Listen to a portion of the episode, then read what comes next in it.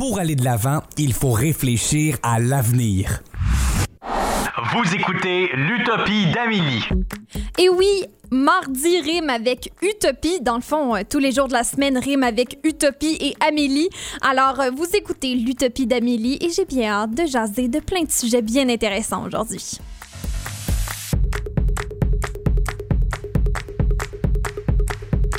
Oh, que c'est toujours agréable d'entendre cette musique-là. J'aime tellement ça, voir Philippe danser derrière la console aussi. C'est bien agréable.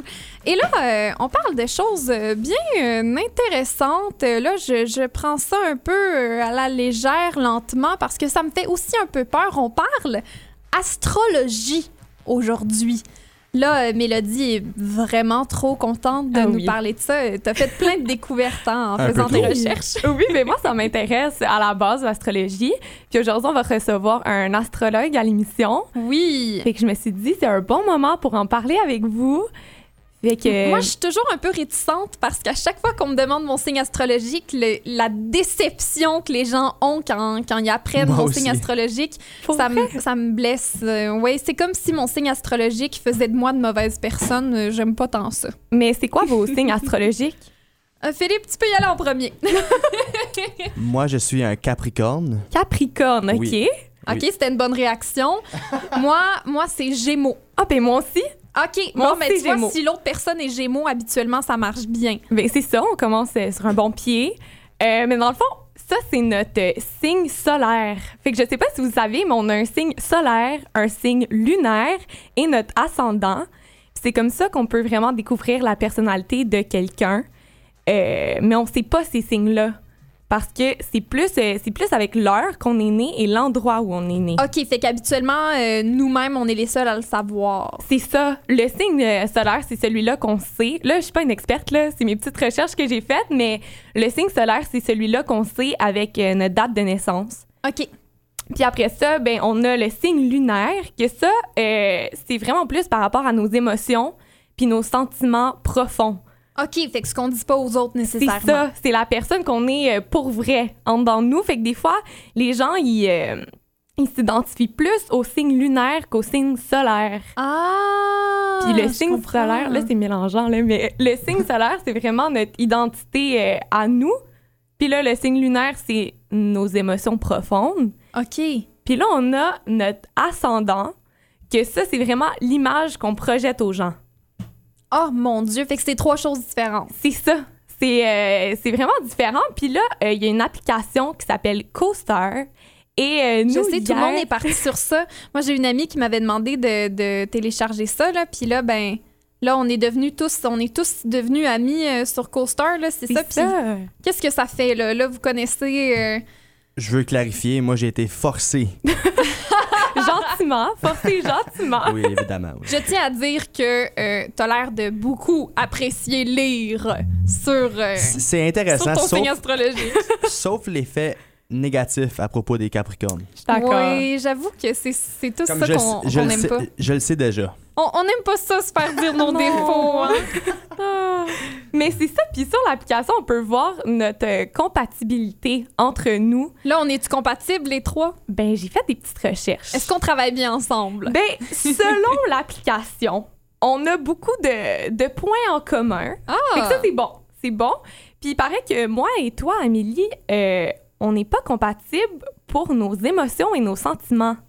Ouf. Ah, ben c'est correct, au travail, on n'en parle pas. Non, c'est ça, on le cache, on le met de côté. Non, mais non. Ils disent que c'est parce qu'on comprend pas les sentiments de l'autre. Huh.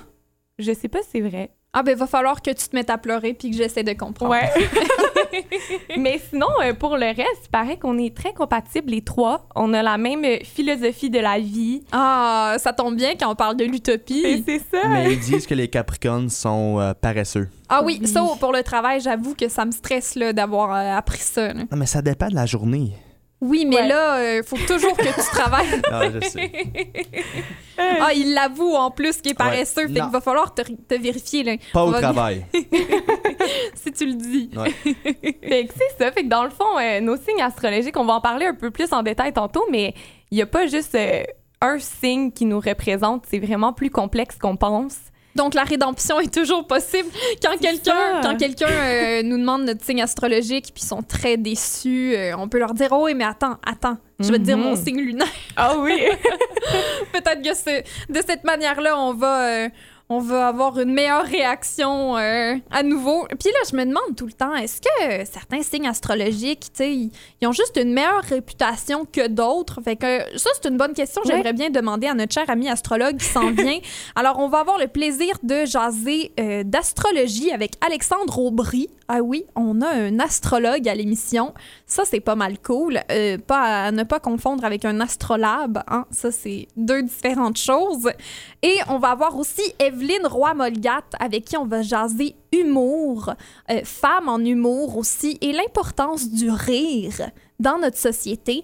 Mais tout de suite, après la pause, on va jaser avec mon cher Mitia Rioux-Beaulne, professeur de philosophie à l'Université d'Ottawa et collaborateur pour l'été, qui va nous apprendre qu'il n'est pas déraisonnable d'imaginer. Hein?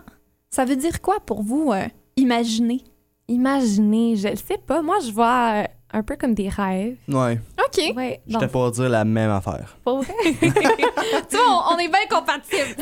Ça marche bien. Ben, on va apprendre un peu ce que ça veut dire, les possibilités de l'imagination et le fait que c'est pas déraisonnable de se laisser imaginer, là.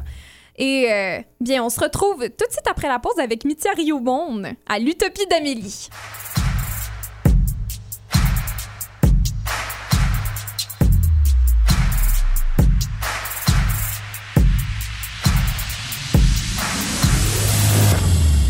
Vous écoutez toujours l'Utopie d'Amélie. Moi, c'est Amélie Trottier et on passe l'heure ensemble jusqu'à 13h. Et là, on parle de philosophie, OK? Là, restez avec moi, là, je veux pas vous perdre. Je sais que pour certains, des fois, parler philosophie, c'est un peu lourd. Là, les gens se disent, ah, les grands penseurs, ben oui. Mais non, ça peut être vraiment important par les philosophies et ça peut être concret. Et oui, on en parle avec Mitia Rioux-Beaulne. Merci d'être avec nous, Mitia. Bonjour, Amélie. Alors là, on parle du fait qu'il n'est pas déraisonnable d'imaginer. Oui.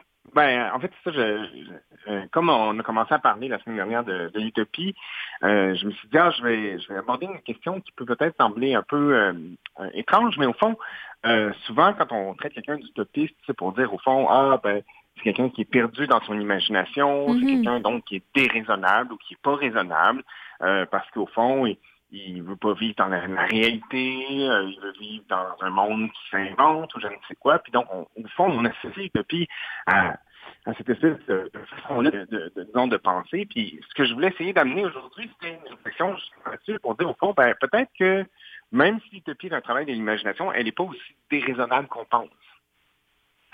En fait, je dirais que, même au contraire, on peut dire que souvent les utopistes, dans la tradition, disons, de l'utopie, une des choses qu'ils nous ont fait voir, c'est que, au fond, leur rêve, l'utopie, donc la société meilleure à laquelle ils rêvent, au fond, c'est souvent plutôt une sorte de remède à ce qu'ils considèrent être irrationnel dans le monde dans lequel on vit. C'est-à-dire qu'ils regardent la société actuelle, ils regardent la société de leur époque, et ils disent il y a plein de choses qui ne fonctionnent pas parce qu'il y a plein d'irrationalités dans le monde dans lequel on vit. Il y a plein de décisions, disons, qui sont prises, qui sont des mauvaises décisions, qui sont prises sur le coup de l'émotion, qui sont prises sur le coup de ou suite à, disons, à des intérêts égoïstes ou à des choses comme ça. Et au fond, ils ont l'impression que le monde dans lequel on vit n'est pas aussi rationnel qu'on pense.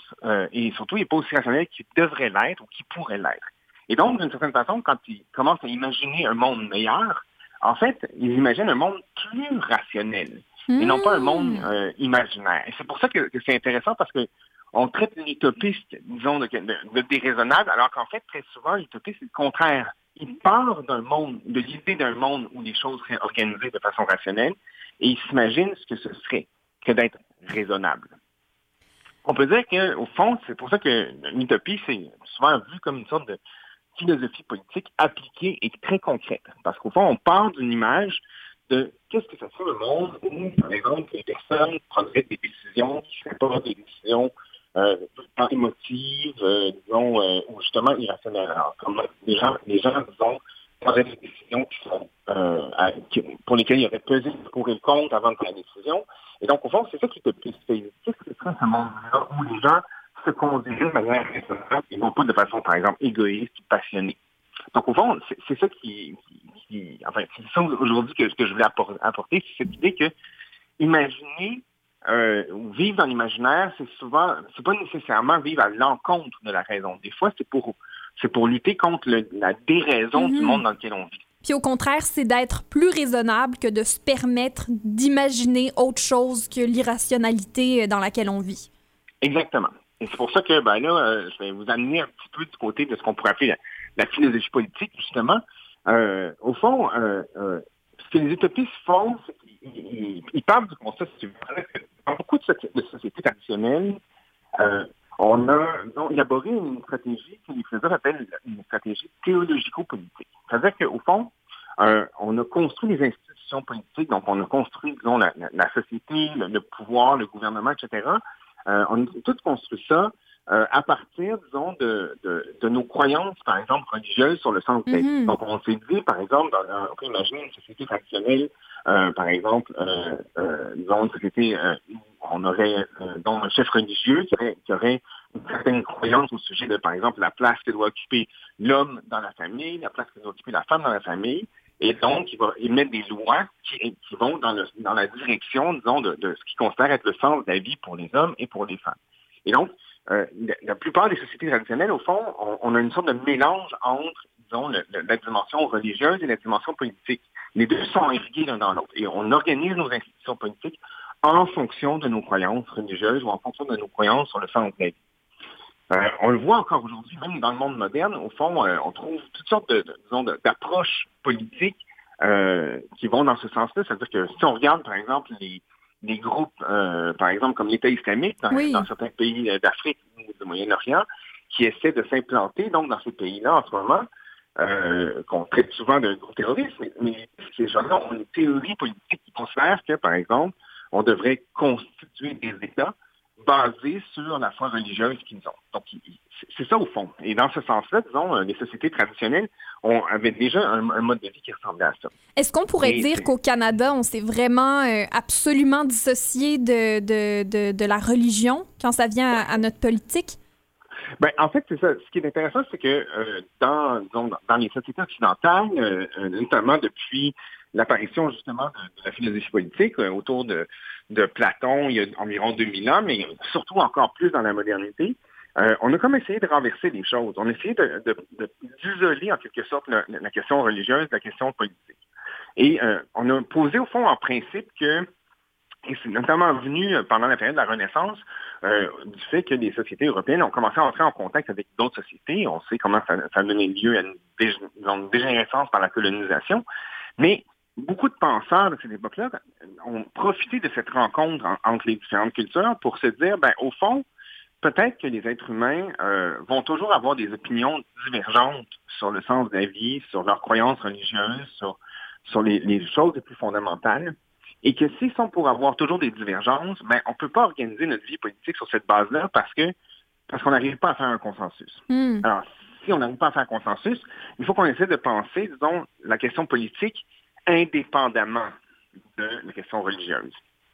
Donc, il faut qu'on évacue, si on veut, la question religieuse de l'aspect politique. C'est ça qui donne lieu à nos sociétés modernes. Au fond, dans certains cas, certains États, on dit, ben, on va limiter carrément la religion par la politique. Et dans d'autres, on a fait comme on a fait aujourd'hui, c'est-à-dire on a essayé de simplement séparer les deux en disant, ben, la religion, c'est une affaire privée et la politique, c'est une affaire publique. Donc, on a comme fait ça. C'est ça aujourd'hui qui donne lieu à toutes les discussions qu'on a sur la laïcité de l'État. Et au fond, peu importe comment on essaie de l'appliquer dans les différents pays occidentaux, on comprend très bien que ça pose des problèmes. Oui. Des conflits. Reste que c'est quand même très complexe de se dissocier de cette religion-là parce qu'on se base quand même sur des valeurs qui, elles, sont ancrées encore là dans des perceptions individuelles. On te perd un peu, Mitia. Il faudrait... Oui, c'est ça. Ce que je veux dire, c'est que dans des pays comme le Canada, en fait, ce qui est arrivé à un certain moment, c'est que au fond, on a décidé, par exemple, de se donner un certain nombre de lois. Par exemple, des lois sur l'avortement. On a dit, bon, ben, on va légaliser l'avortement. Et donc, indépendamment de vos croyances religieuses, on va considérer que cette chose-là est permise. Mais évidemment, si vous adhérez à certaines religions, cette question-là, elle est délicate parce que vous permettez quelque chose qui va à l'encontre de vos valeurs profondes au niveau de votre conception du sens de la vie. Donc, c'est ça, au fond, la difficulté qu'on rencontre. C'est très, très complexe comme question aussi, mais ce que les utopistes, eux, se permettent de faire, c'est d'imaginer autre chose puis des possibilités pour régler ça. Exactement. Au fond, ce que les utopistes font, c'est qu'ils disent, ben, on ne peut pas régler les questions politiques à partir de nos croyances parce que c'est vrai qu'on a des divergences dans nos croyances en ce moment. Mais ils disent, il ne faut pas faire comme, disons, les sociétés modernes ont tendu à faire, c'est-à-dire essayer de complètement séparer les deux, parce qu'en séparant les deux, on se retrouve que, comme citoyens, on est souvent mis en conflit entre, d'un côté, nos croyances religieuses, par exemple, et de l'autre, les recommandations politiques qui nous sont données. Et donc, on se retrouve comme personne, très souvent, enfin, pas très souvent, mais à différents moments cruciaux de notre existence, on peut se retrouver dans une situation conflictuelle. On a nos valeurs d'un côté. Par exemple, si vous êtes très croyant et que votre enfant tombe enceinte et qu'il décide de se faire avorter, bien, ça peut choquer de façon assez profonde vos valeurs. Et ce que disent les utopistes, au fond, puis c'est ça la réflexion que les utopistes ont apportée avec le temps, c'est de dire, bien, peut-être qu'au fond, le problème, c'est qu'on ne se rend pas compte du fait que notre désaccord actuel sur le sens de la vie, sur nos croyances profondes, ce désaccord-là, il n'est pas complètement insoluble. On peut envisager une période futur dans l'histoire de l'humanité, où on trouverait des réponses qui seraient satisfaisantes pour tout le monde. Et au fond, ce que les utopistes font, c'est qu'ils n'abandonnent pas la partie. Ils disent, simplement, on n'impose pas nos croyances, mais on se donne un cadre politique dans lequel on accepte qu'un jour, peut-être, certaines des réponses qu'on cherche, on va les trouver et on va faire consensus sur ça. Et ce qu'ils cherchent, au fond, c'est ce consensus-là. Donc, ils font des propositions de monde meilleur, dans lequel, au fond, il y a des réponses qui sont fournies sur ce que c'est que le sens de la vie. Puis évidemment, quand on les lit, après ça, nous, on exerce notre jugement critique, on n'est pas obligé d'être d'accord avec eux, mais au moins, ils nous ont donné une proposition qui nous permet de mettre en marche notre réflexion. Alors, donc, c'est l'idée de continuer à être optimiste au lieu d'être pessimiste puis se dire, exactement. Oh non, peu importe les solutions qu'on trouve, ça ne fonctionnera pas, on se dit le contraire. Exactement. Au fond, au lieu de dire, comme on a fait dans les démocraties contemporaine de dire « Ah, on ne trouvera jamais de consensus, il n'y a rien à faire, donc il faut juste négocier avec, disons, cette absence de consensus. » Au fond, ce que les utopistes disent, ben non, en fait, on peut espérer que les êtres humains, parce qu'on appartient à une sorte de nature humaine commune, même si on a des expériences différentes, des histoires différentes, des cultures différentes, que peu à peu, à force de dialogue, à force de recherche, que, au fond, on peut espérer un jour trouver des réponses. Au fond, ils ont une pensée comme on a en science aujourd'hui, c'est-à-dire les scientifiques aujourd'hui ont des théories qui savent très bien qu'elles ne sont pas définitives. Les scientifiques aujourd'hui, quand ils ont une théorie, par exemple le Big Bang, ils savent qu'il y a encore des erreurs à corriger. Mais ils disent, ben, on a trouvé la meilleure théorie pour le moment, qui nous fournit un cadre de travail intéressant. Et on a le bon espoir que dans l'avenir, d'autres réponses vont arriver grâce au travail qu'on fait sur ces théories-là. Donc les utopistes font la même chose. Ils se disent, les réponses ne sont pas encore toutes présentes, mais il ne faut pas désespérer de les trouver simplement parce qu'on ne les a pas encore trouvés. Ça fait, au fond, ça fait pas si longtemps que ça que l'être humain existe dans l'univers, quand on regarde à l'échelle de l'histoire de l'univers. Et donc, il reste du temps encore à l'humanité devant elle pour trouver les réponses. Évidemment, ça, c'est si on ne met pas la planète trop en danger dans les années à venir. Alors, si on simplifie ça vraiment beaucoup, là je simplifie ça énormément, c'est comme un peu quand on fait un remue-ménage en travail d'équipe, puis on se dit, là, on va pas juger nos idées avant de toutes les avoir écrites. On va se laisser se permettre de tout écrire sur la page, puis après, on pourra classer, voir ce qui fonctionne vraiment. Exactement. Et c'est ça que les utopistes font. Au fond, ça fait, disons, 600 ans que les utopistes font un genre de remue-ménage collectif. Donc, ils se donnent des propositions, ils se laissent aller à imaginer ce que serait qu'un monde plus rationnel. Puis à chaque fois, il y a quelqu'un qui dit « Ah, tu pensais que c'était rationnel, mais j'ai trouvé une petite erreur. » Un peu comme quand un scientifique dit « Ah, on pensait que la théorie était rationnelle, mais on a trouvé une petite erreur de raisonnement dedans, puis on l'a corrigée. » Donc, les utopistes se corrigent les uns les autres constamment avec l'espoir que peu à peu, on va arriver avec l'image d'une société qui fonctionne mieux et que ça va être donc plausible d'en faire une réalité. En tout cas, moi, je trouve ça très raisonnable, ce que tu proposes et ce que les utopistes proposent dans leur processus réflectif. Je pense que c'est peut-être un peu quelque chose qu'il va falloir déconstruire en nous. Depuis très longtemps, on se dit souvent « Ah non, il faut être vraiment, vraiment rationnel », mais dès le début. Et il faut s'éloigner de ça, dans le fond. Et merci, Mitia Rioux-Beaulne, de nous aider à faire ça. Ça me fait plaisir. On se retrouve la semaine prochaine et la semaine prochaine, on va jaser du faux dilemme entre bonheur et stabilité. Alors, j'ai bien hâte de jaser de ça avec toi. Parfait. À la semaine prochaine. À la semaine prochaine. Et vous qui nous écoutez, restez avec nous tout de suite après la pause. On rencontre Monsieur Alexandre Aubry, astrologue, et on parle astrologie à l'Utopie d'Amélie.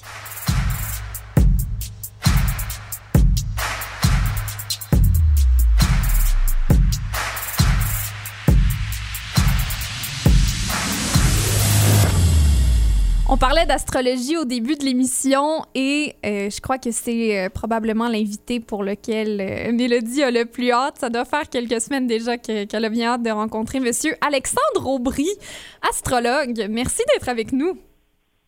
C'est tout un plaisir. Merci de m'avoir invité. Alors, parler astrologie, là, souvent les gens vont se dire que c'est un peu, en lien avec la vanité, là, que c'est pas sérieux l'astrologie, mais toi, tu en as fait carrière, là, d'être astrologue.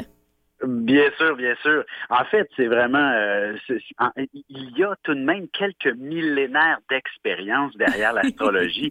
Alors, le côté sérieux, tout dépendant où on se situe. Évidemment, si on y va avec un esprit scientifique, évidemment, il y a beaucoup trop d'éléments qui peuvent ne pas être reproductibles en laboratoire, comme certains scientifiques s'amusent à l'exprimer. Mais par contre, avec la pratique qui est plusieurs fois millénaire, et évidemment, la capacité de s'y reconnaître avec autant de précision, c'est tellement surprenant que ça a permis de survivre effectivement aussi longtemps. Et c'est encore plus précis, dans le fond, aujourd'hui, grâce aux nouveaux outils technologiques qu'on a pour se permettre de calculer des cartes du ciel de manière instantanée, ce que nos ancêtres n'avaient pas. Et c'est pour ça que c'était peut-être un peu plus difficile pour eux à l'époque. Est-ce que tu dirais que la technologie est aussi spécifique que quand on demande ça à un astrologue comme toi, par exemple? La technologie est essentielle. Dans le fond, ma mère m'a précédé, là, bien entendu, c'est elle qui m'a tracé tout ce chemin magnifique et merveilleux Jacqueline Aubry. D'être astrologue. Exact. Et je me rappellerai très bien au début de sa carrière, ça a pris peut-être 1 année, 2 années seulement où elle a travaillé en faisant des cartes du ciel à la main. Et ça lui prenait environ une bonne grosse heure calculer une carte du ciel. Et donc, on s'imagine tout de suite l'énergie dépensée à calculer ça pendant 1 heure et après ça faire au moins une bonne heure d'interprétation avec le client devant soi. Alors, je trouve qu'aujourd'hui, c'est l'instantanéité. On économise 1 heure d'énergie pour le consacrer, dans le fond, à l'interprétation qui est l'essence même de l'exercice, donc de se comprendre, de se connaître, etc. Et non pas faire des calculs mathématiques. C'est pas l'objectif d'un astrologue que d'être un comptable. C'est vraiment de bien cerner la nature profonde de chaque personne et également sa destinée, son avenir. Ces petits détails-là de la vie, des fois, qui vont faire qu'on est une personne unique. L'astrologie nous aide énormément à bien déceler tout ça.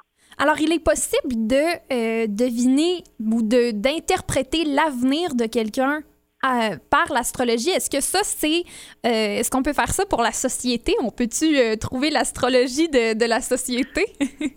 Oui, tout à fait. Effectivement, écoute, c'est relativement simple comme concept. Il y a 12 signes et quelques autres symboles qui sont associés de toute façon intimement aux 12 signes. Alors, c'est comme s'il y avait, là, si on simplifiait au maximum, là, il y a 12 interprétations possibles, que ce soit pour une personnalité ou que ce soit pour un avenir. Alors ça nous donne quelques mots-clés, mais quand on mélange, dans le fond, ces 12 options-là, on a une infinité d'interprétations possibles. Alors, l'idée est vraiment juste de jouer avec ces 12 cartes-là, en quelque sorte, mais qui sont évidemment multipliées presque à l'infini comme concept. Alors, pour ce qui est de la société, par contre, la problématique, c'est à quel moment elle est née, la société. Donc, on a une vision peut-être un peu plus globaliste. Puis, je donnerai juste un exemple. C'est l'année dernière, 2020, l'année de la grande pandémie. Je me rappellerai très bien, janvier 2020, j'étais invité à Salut Bonjour à TVA et on me dit qu'est-ce qui se passe cette année. Je dis, il va y avoir un événement au printemps ou à l'automne qui va être extrêmement marquant et faire changer toute la société. Là, mon Dieu, qu'est-ce que c'est une guerre, etc. J'arrivais pas à ce moment-là à mettre le doigt sur qu'est-ce que c'est exactement, mais c'est sûr que c'est un événement extrêmement marquant qui va faire en sorte qu'on ne se ressemblera plus et qu'on se dirige vers une toute nouvelle société, que 2020 était simplement l'année pivot, et il y avait ces deux pôles bien précis qui étaient le printemps et l'automne où on vivrait ces grandes transformations-là.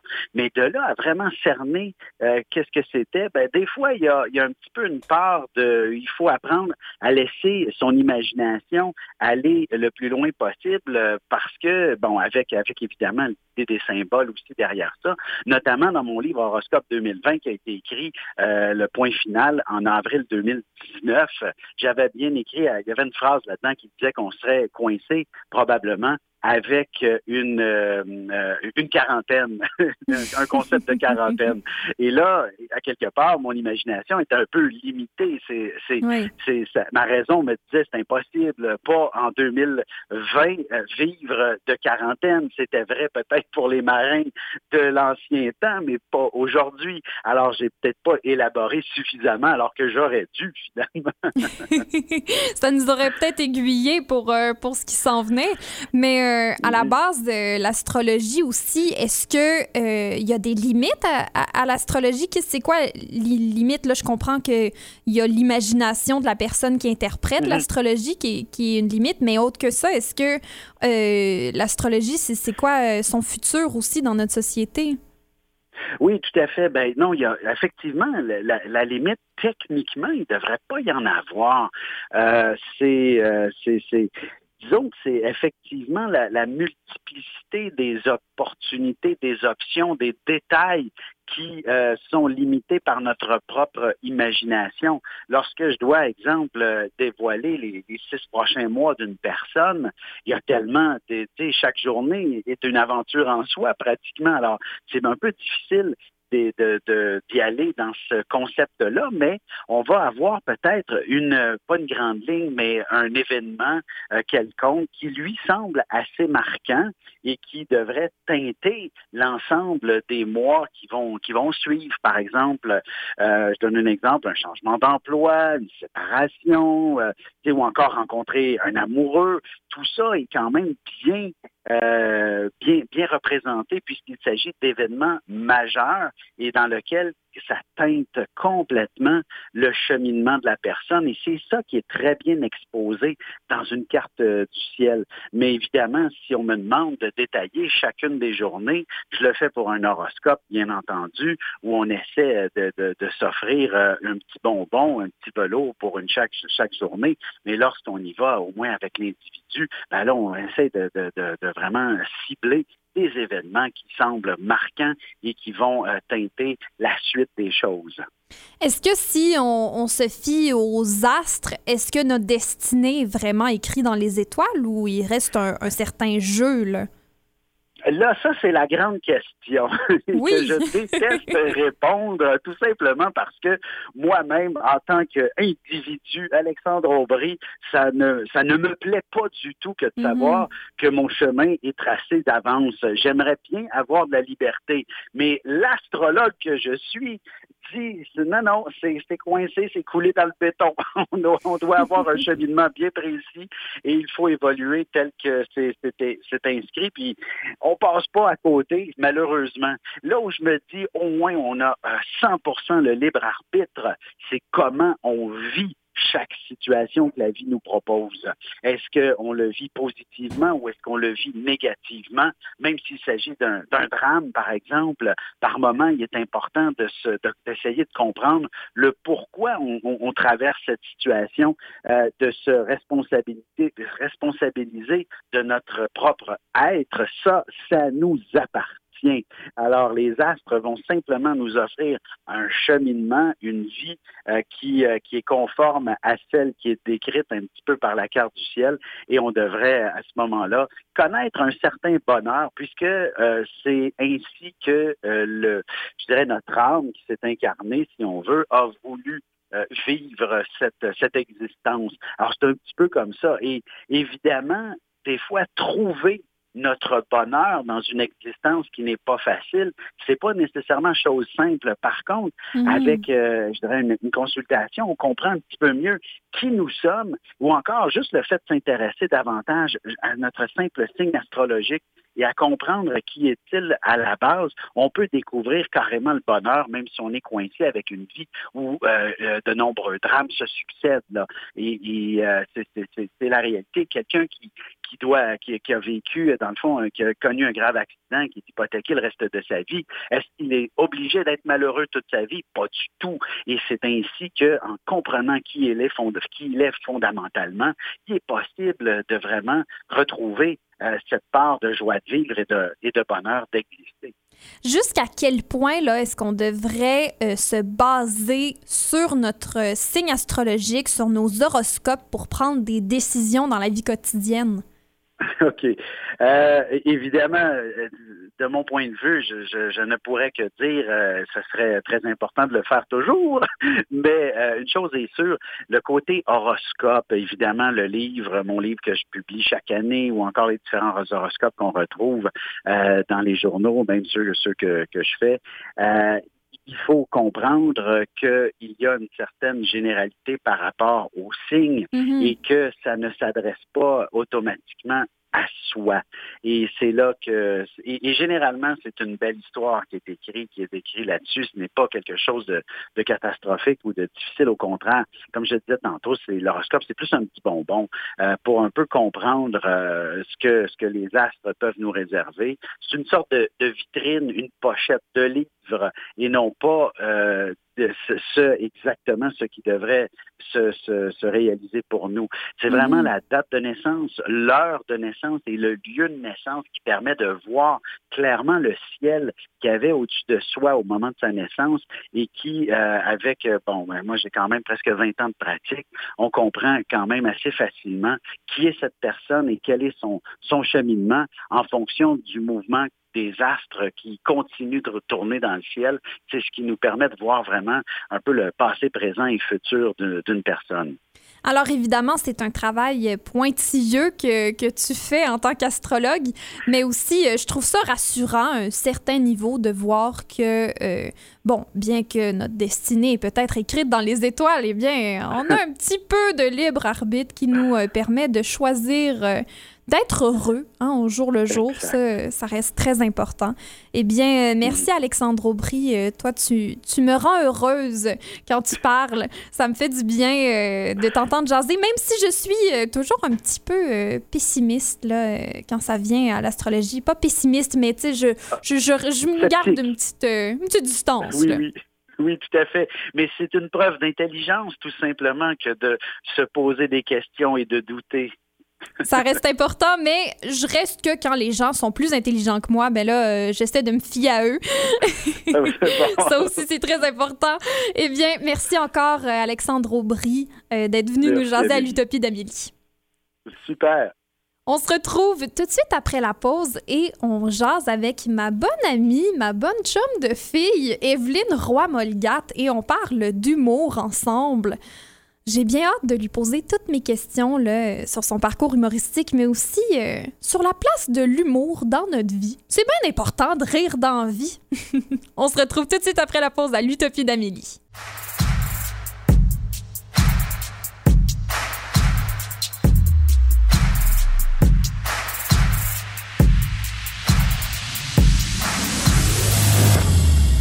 De retour à l'Utopie d'Amélie, on parle du rire. Et là, quelque chose que j'ai pas trouvé drôle ce matin, moi j'ai lu l'article de Guy Fournier dans le Journal de Montréal, « Les ricaneuses de Radio-Canada ». Et Monsieur Fournier, j'ai juste le goût de vous dire que je risque de rire pendant la prochaine entrevue et que je vous invite, ceux à la maison, à aller lire l'article. Moi, en tant que femme animatrice, je trouve ça un peu insultant et pour vrai, j'ai l'impression que les femmes, on a notre place à la radio, à la télévision, même à Radio-Canada. On a le droit d'avoir des entrevues, d'animer et aussi de rire en animant. Ah, je pense que c'est important de rire, d'être heureux. Puis ben, vos opinions, ben, je les respecte. Mais je suis pas d'accord. C'est ma prémisse là, pour jaser avec ma chère Evelyne Roy-Molgat. Merci d'être là avec moi, Evelyne. Salut! Alors, Evelyne, oui, dans le fond, on a commencé les deux à travailler ensemble, ben oui. Pas ensemble, mais séparément à Unique FM où on faisait des chroniques intergénérationnelles avec Michel Picard. Ouais. Et là, ben, je te ramène là, parce que ça faisait longtemps, puis je voulais jaser humour. Mais je m'ennuyais, là. C'est mon retour, là. Je suis contente. Ton grand retour à Unique FM. Yes. Ben Evelyne, oui. Toi, t'as décidé de te lancer en humour. Puis là, ben, je suis pas surprise parce que c'est comme ça qu'on s'est rencontrés aussi. C'était dans un concours d'humour. On avait participé au concours-là, l'ensemble. Toi, tu l'as fait plusieurs années aussi. Ouais. Et là, t'es rendue à Montréal. Oui. Oui, mais les choses vont bien. Comme t'as dit, ça, j'ai fait le concours-là tout le long de mon secondaire. Fait que j'ai fait 4 ans. Puis dès que j'ai fini le secondaire, moi, je suis déménagée à Montréal en ayant en tête de faire de l'humour puis de l'impro le plus possible. Puis là, il y a une pandémie qui est arrivée. Oh. Ça m'a comme un peu empêchée de faire des spectacles. J'ai déménagé pour ça, finalement. Fait que j'ai eu le temps d'en faire un peu. Puis il y a une pandémie. Puis pendant la pandémie, j'ai réussi à continuer. Aussi, je te voyais, tu continues à travailler fort puis tout ça. Mais tu sais, ça a été difficile. Mais quand même, j'ai réussi à continuer à travailler sur mes textes, tout ça. J'ai fait quelques spectacles Zoom, quelques petits contrats sur Zoom, tout ça. Puis là, maintenant que ça a déconfiné à Montréal, ben là, si on me suit sur les réseaux sociaux, on peut voir que je suis un peu partout en train de faire des spectacles, surtout dans des parcs. On a comme trouvé une nouvelle façon de faire des spectacles. Ben oui, c'est devenu comme une nouvelle initiative. Là, vous avez parti ça, toi puis une gang d'humoristes de la relève de Montréal. Vous faites des shows d'humour dans les parcs. Oui, exact. Ben c'est vraiment fou comme concept. Ça a commencé l'été passé. Puis j'ai aucun crédit pour ça. C'est Cédric Gélinas Séguin et Lucas Boucher, 2 humoristes de la relève qui ont commencé ça ensemble. Puis ça a tellement bien fonctionné l'été passé qu'ils ont décidé de partir d'une compagnie qui s'appelle Pique-nique et humour. Puis là, ils ont comme 5 spectacles par semaine. Puis c'est dans différents parcs de Montréal. Fait que si même vous êtes dans la région de Montréal, venez voir ça. Puis ben oui. Ça, c'est vraiment cool. Ça permet à des humoristes de venir roder du matériel dans un parc. Parce qu'en ce moment, pas toutes les salles ont réouvert encore. Fait que c'est vraiment... C'est vraiment pratique, oui. T'as-tu déjà remis en question ton choix d'aller en humour? Souvent, oui. Ça, c'est quelque chose, je pense, pas mal tout le monde qui décide d'aller en art. Ouais. C'est constamment ça, tu sais, c'est tellement incertain comme travail. Surtout pendant une pandémie, pour vrai, pendant la pandémie, je me disais, ben là, pourquoi je me suis lancée là-dedans? Parce que pendant la pandémie, il n'y avait aucun travail, tu sais, en humour, c'était vraiment difficile. Mais je pense que c'est ça qui fait les bons humoristes sont bons, c'est qu'ils continuent, puis même si c'est dur, tu te dis non, c'est ça ma passion, c'est ça que j'aime, mais c'est sûr que c'est des up and down. Tu sais, Amélie, tu connais ça un peu, mais quand t'as un bon show, ben t'es tellement content, t'es sur un rail, mais quand t'as un moins bon show, c'est vraiment tough émotivement. C'est vraiment difficile. Puis moi, en fait, ce qui a fait que je me suis éloignée de l'humour, c'est que je trouvais ça tellement, mais tellement difficile d'avoir un espèce de personnage, mais qui avait mon nom. Fait que ça, c'est quand même... Moi, je vous trouve bon, là, les humoristes, à continuer à faire ça, puis de faire un spectacle comme ça, de se mettre à nu à un certain niveau. Là, de l'humour, c'est... Même si on rit, on a du plaisir, c'est vraiment être vulnérable sur scène à un autre niveau, là. Oui, bien, c'est vraiment confrontant. T'sais, c'est ça qui fait que l'humour, c'est beau, c'est que c'est tellement...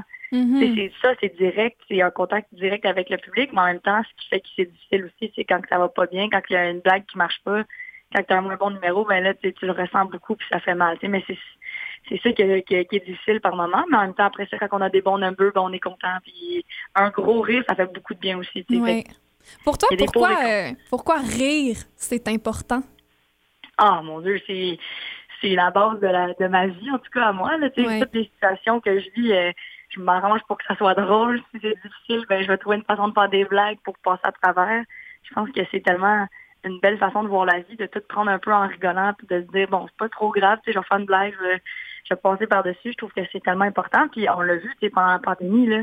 Oui. Les humoristes sont devenus super populaires. Les lives Instagram, Arnaud Soly, par exemple, le monde avait besoin de rire. Oui. Fait que je pense qu'on a vu que pendant une crise comme qu'il y a eu, ben il faut rire quand même, parce que sinon, c'est trop dur de passer à travers des moments comme ça. Fait que je pense que le rire, c'est une des meilleures choses. Puis je l'ai vu quand les premiers spectacles qui ont recommencé.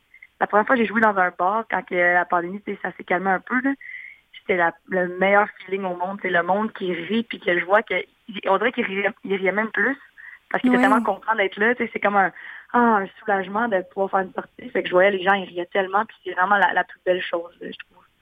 Est-ce que, en tant que femme en humour, t'as-tu eu plus de difficultés, tu crois? Ça, c'est peut-être la partie un peu moins drôle, mais on en parle, puis on essaie d'en parler de plus en plus. Il y a quand même une disparité là, au niveau des femmes puis des hommes dans le milieu de l'humoristique. Oui. Ah ouais, non, c'est un gros sujet, ça. C'est assez compliqué, mais j'aime dire que moi, j'utilise ça comme pour m'aider, le fait d'être une femme en humour, parce que sinon, c'est sûr que c'est décourageant, parce que quand on voit les chiffres, il y a beaucoup plus d'humoristes hommes que femmes, et souvent, il y a beaucoup aussi ce concept-là de boys club, un peu, là, que les humoristes vont booker leurs amis, humoristes avec eux sur leur show, fait que finalement, ça finit par être une gang de gars. Puis c'est tough, ou quelque chose aussi que j'ai remarqué beaucoup qui je trouve difficile, c'est quand je suis la seule fille sur un show, parce que c'est plus intimidant, aussi avec tout ce qui s'est passé avec la vague de dénonciation en humour, c'est sûr que c'est stressant, c'est sûr que ça rajoute.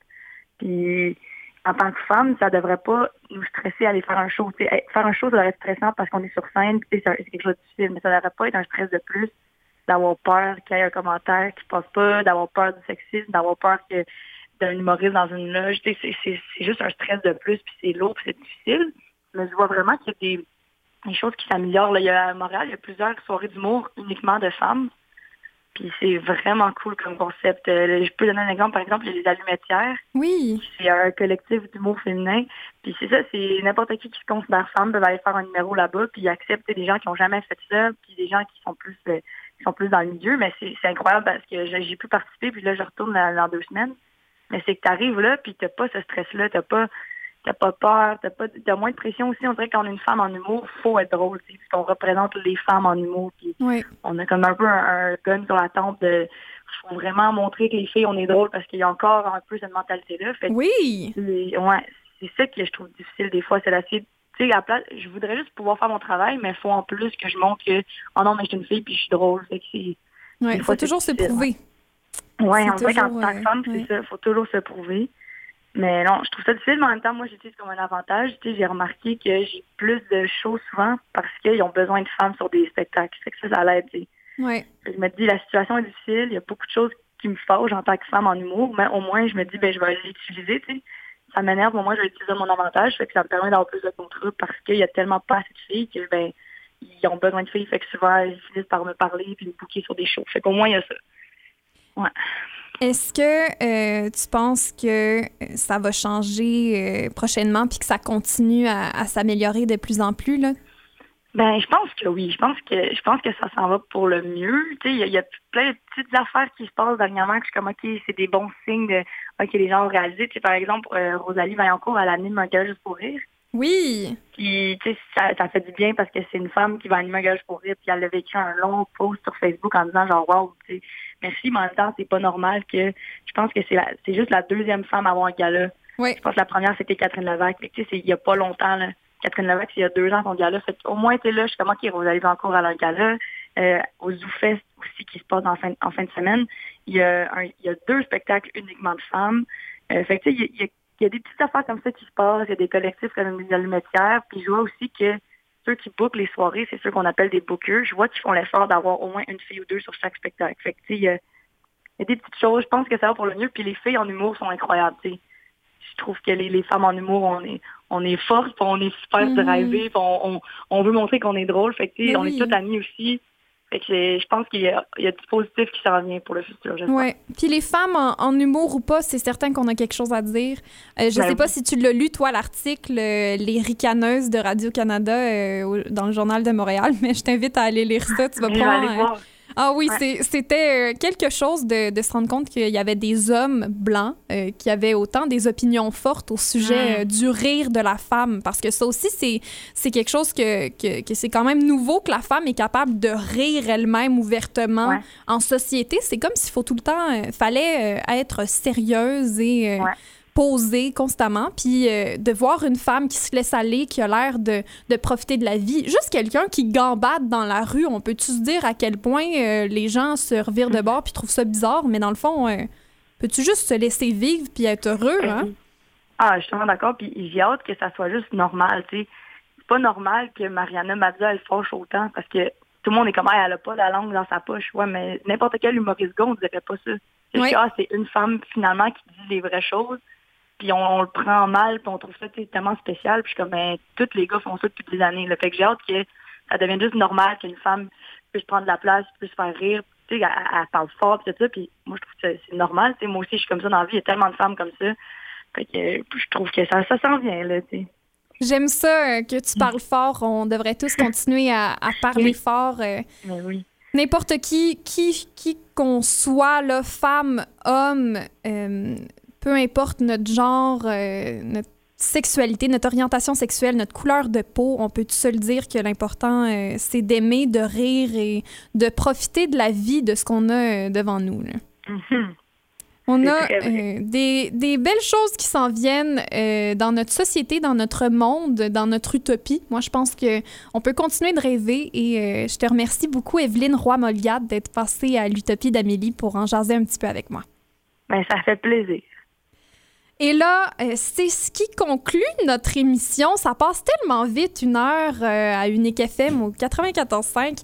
Moi, là, j'aime tellement ça, jaser de ces sujets-là. On a été vraiment chanceux aujourd'hui. On a parlé avec Mitia Rioux-Beaulne, professeure de philosophie à l'Université d'Ottawa et collaborateur pour l'été. Il va nous retrouver la semaine prochaine. Aujourd'hui, on a eu le plaisir d'apprendre qu'il n'était pas déraisonnable d'imaginer. Hein? Et là, ensuite, on a été gâtés avec Alexandre Aubry pour parler de l'importance de l'astrologie. Et finalement, notre chère Evelyne Roy-Molgat nationale qui est venue nous jaser du rire et de l'importance du rire.